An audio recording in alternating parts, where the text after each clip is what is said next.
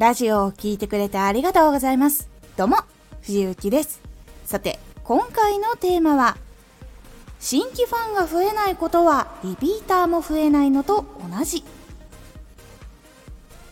新規ファンとリピーターっていうのは実は共通している部分っていうのがあるんです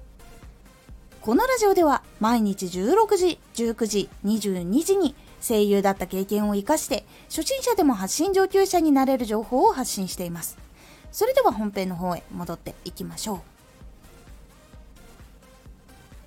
新規ファンがつかないとリピーターが増えないっていう理由は実は同じことが原因のことが多いんです。内容が魅力的じゃない。自分が思っていたのと違った。ここは自分に合わないかもしれない。っ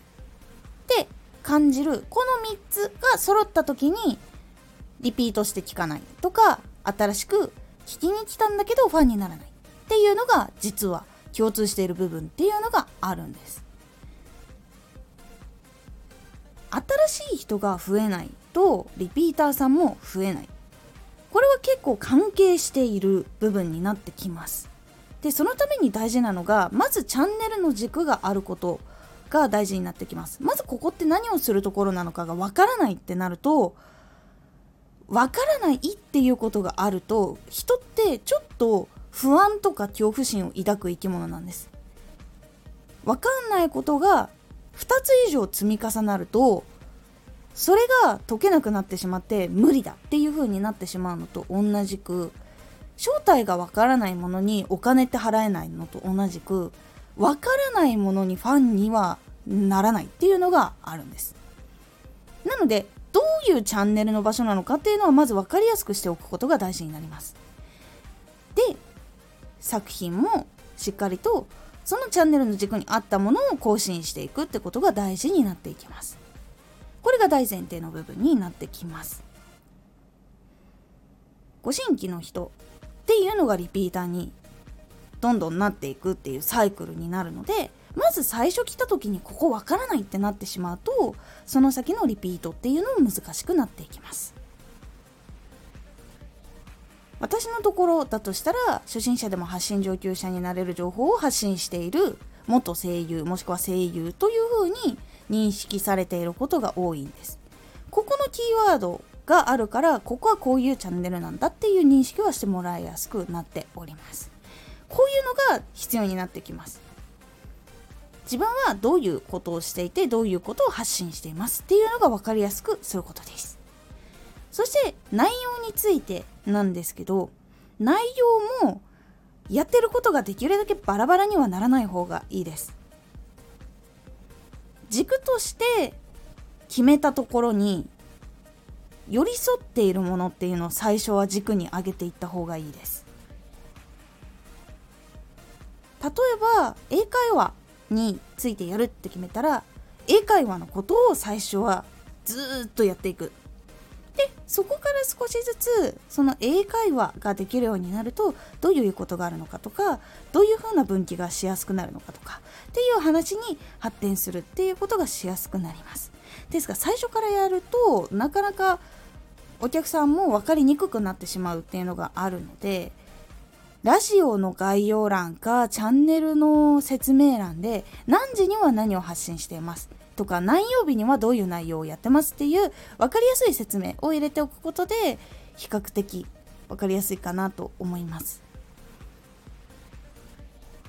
そして私は同じ時間で毎日やっているんですけどその結構その1日2日空くと熱が冷めるっていう方とかも結構いらっしゃるんです。私も結構そのタイプで毎日同じ時間にこうあった方が結構その自分のその一日のルーティンを組みやすいっていうのもあったのでそれで今毎日配信っていうのをやっています。聞く時もそうだったのでやる時もその1日2日空くとすぐにその初めてで熱が冷めてしまうっていうところに入っちゃうかなと思ったので結構こまめに投稿をするようにしております。こういうふうにそのご新規さんでリピーターさんっていうのはどういう風な環境でどういう情報でどういう場所だったら聞きやすいのかなっっていうこと。そういうところをどんどんどんどん追求していくことが大事になります。結構その聞いている方の満足度っていうのは生放送で会話をしていたら見えやすいところはあるのかもしれないんですけど結構配信を中心にやっていたりとかコメントが結構来る配信じゃない場合っていうのは見えにくくなる傾向があります。なのでそこの部分聞いている方の満足度っていうのが上がってるのかなそうじゃないのかな次も楽しみにしてくださってるのかなそうじゃないのかなっていうのを数字とかを見ながら自分で考えてやっていく必要っていうのが出てきます。もちろんねお話ができる機会とかがあるのであればお話をしたりとかするのも結構大事だと思っております。こうやってそのご新規さんがここは入りづらいなとかここちょっとわからないなとかっていう風に感じそうな要素っていうのは全部なくしていってそしてリピートしやすいのはじゃあ次はどういう状況なのかなって思ってどうすればこう次に入っていきやすいのかっていうことを考えてやっていく。そこを追求していくっていうのがご新規ファンを増やすことでもありリピーターになってくれる方を増やすことができるっていう部分になっていきますのでまず自分のチャンネルご新規さんまず入りづらいくないかなっていうことを考えるのとリピートしやすいかなっていうところそこを考えてみるようにしてみてください。是非ここを考えて追求していく方向にチェンジするだけでも結構伸び方変わっていきますので是非やってみてください。今回のおすすめラジオ。